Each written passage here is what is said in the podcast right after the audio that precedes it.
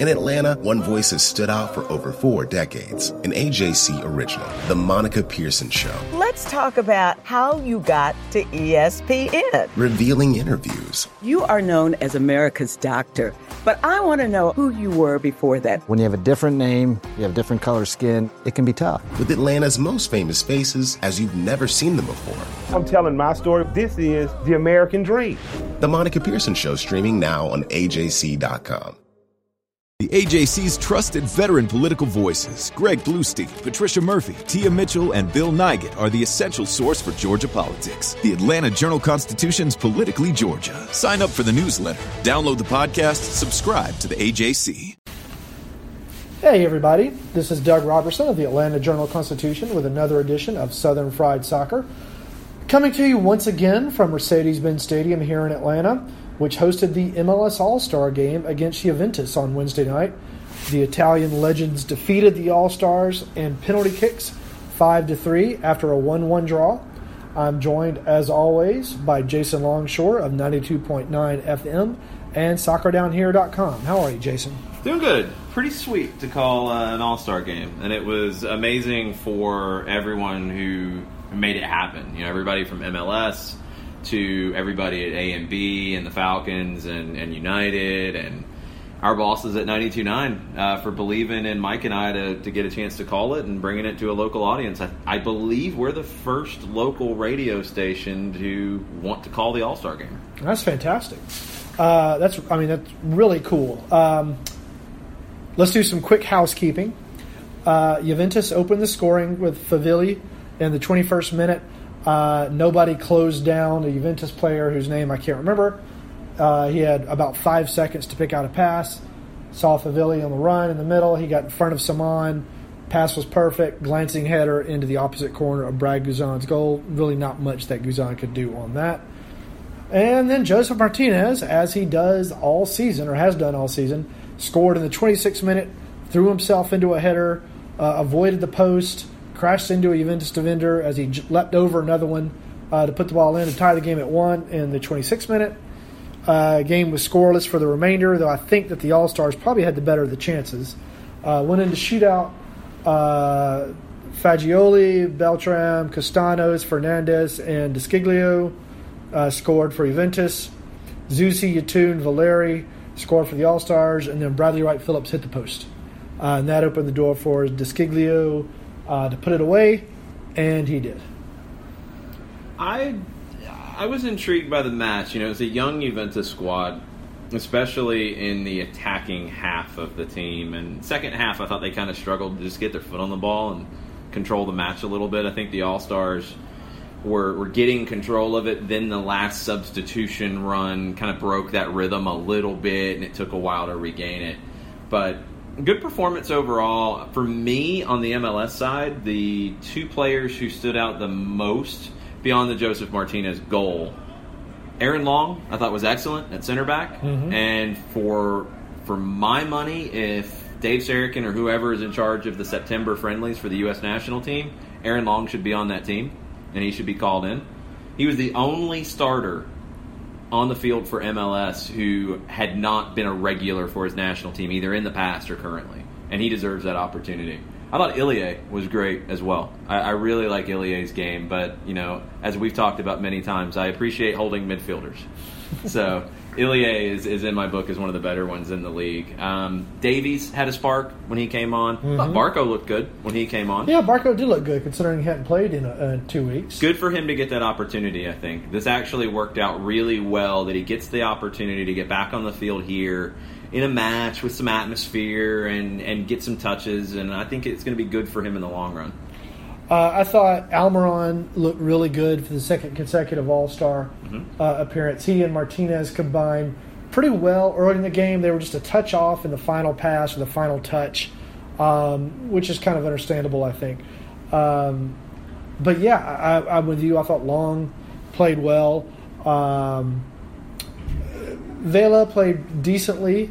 I thought he was combining well uh, in the beginning. I thought Juventus showed the MLS All Stars some respect uh, with their choice of their lineup with Szczesny in goal, Pjanic, uh, Khedira, Emre Can, new signing from Liverpool.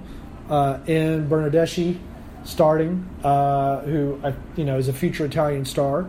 Um, so that that was cool. I mean, it was a competitive game. It, the, the guys took it seriously. I think Martinez took it a little more seriously than maybe some of the other players. I don't think in he knows terms of how to not take it yeah, seriously. in terms of how he was throwing himself into things is what I mean by that. and not that the other guys didn't want to win, uh, but you know, typically guys don't go into tackles. They kind of hold back a little bit. Uh, J- Josef didn't appear to hold back at all. Um, Sam Stejskal from MLS Soccer tweeted out that Josef Martinez plays soccer like pre FDA Four Loko. and that's one of the best descriptions Yeah. of Josef Martinez on the field that I've ever seen.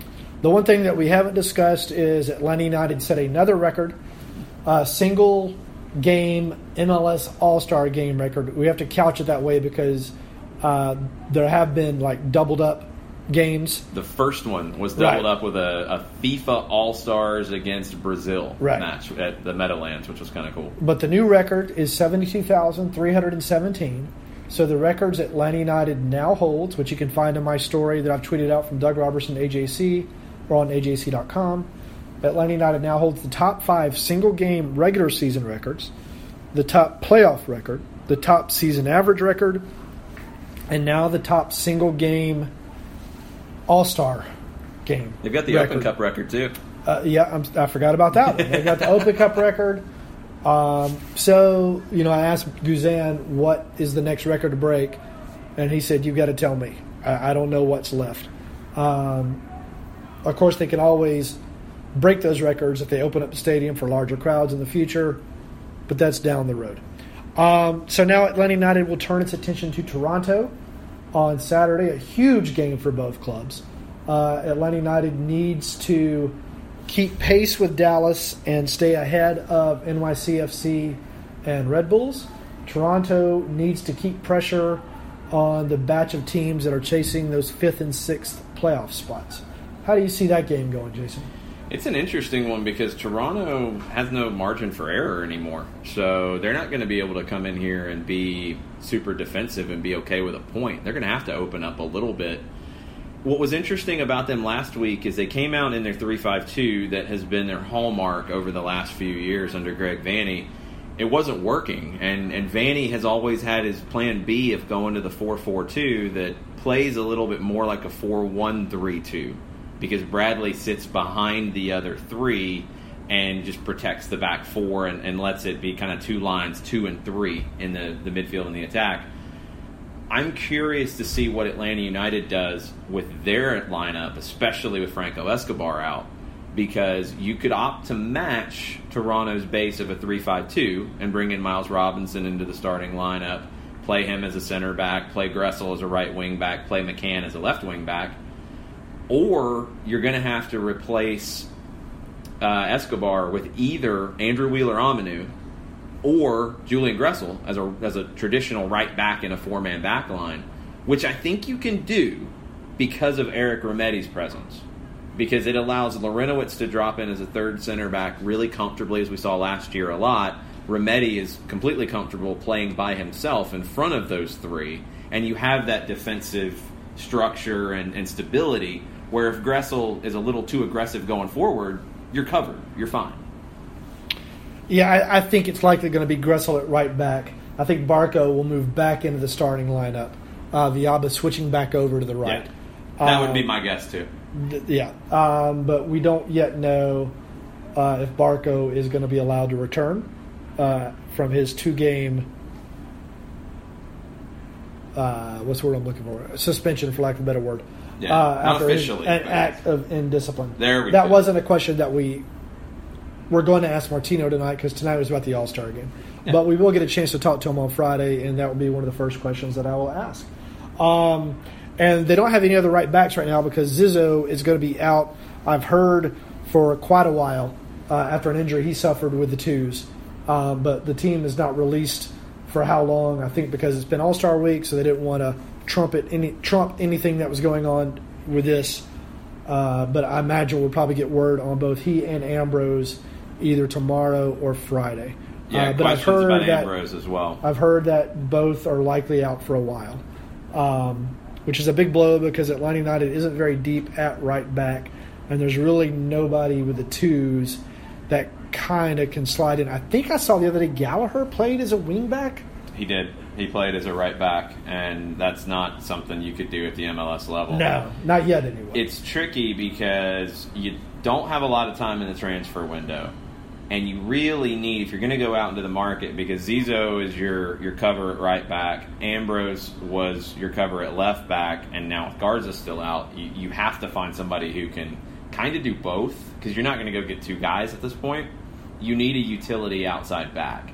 And it's going to be hard to go get an international one because of international slots and all that issue. So you need to find somebody domestic, and your best bet is a player within the league who is not playing, who is on a bench, and can play on either side and give you cover either way. Now, Robinson has played fullback at Syracuse, but his not much offense wouldn't probably satisfy Martino. Defensively, I think he'd be fine. Yeah, I think he'd be fine. I mean, you you can look back to the Anton Walkes move last year, and it's kind of similar, where Walkes hadn't played much right back, but he had done it a little bit in Tottenham's academy. Uh, Robinson primarily played as a right center back in a three man back line at Syracuse, but when it would open up occasionally, he would play right back.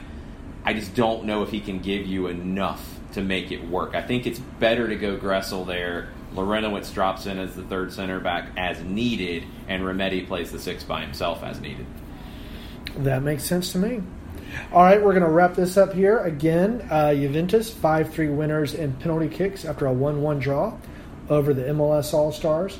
Uh, Josef Martinez was named the MVP of the game. That's Atlanta United striker Josef Martinez with 24 goals during the league season, on pace to shatter the single season scoring record.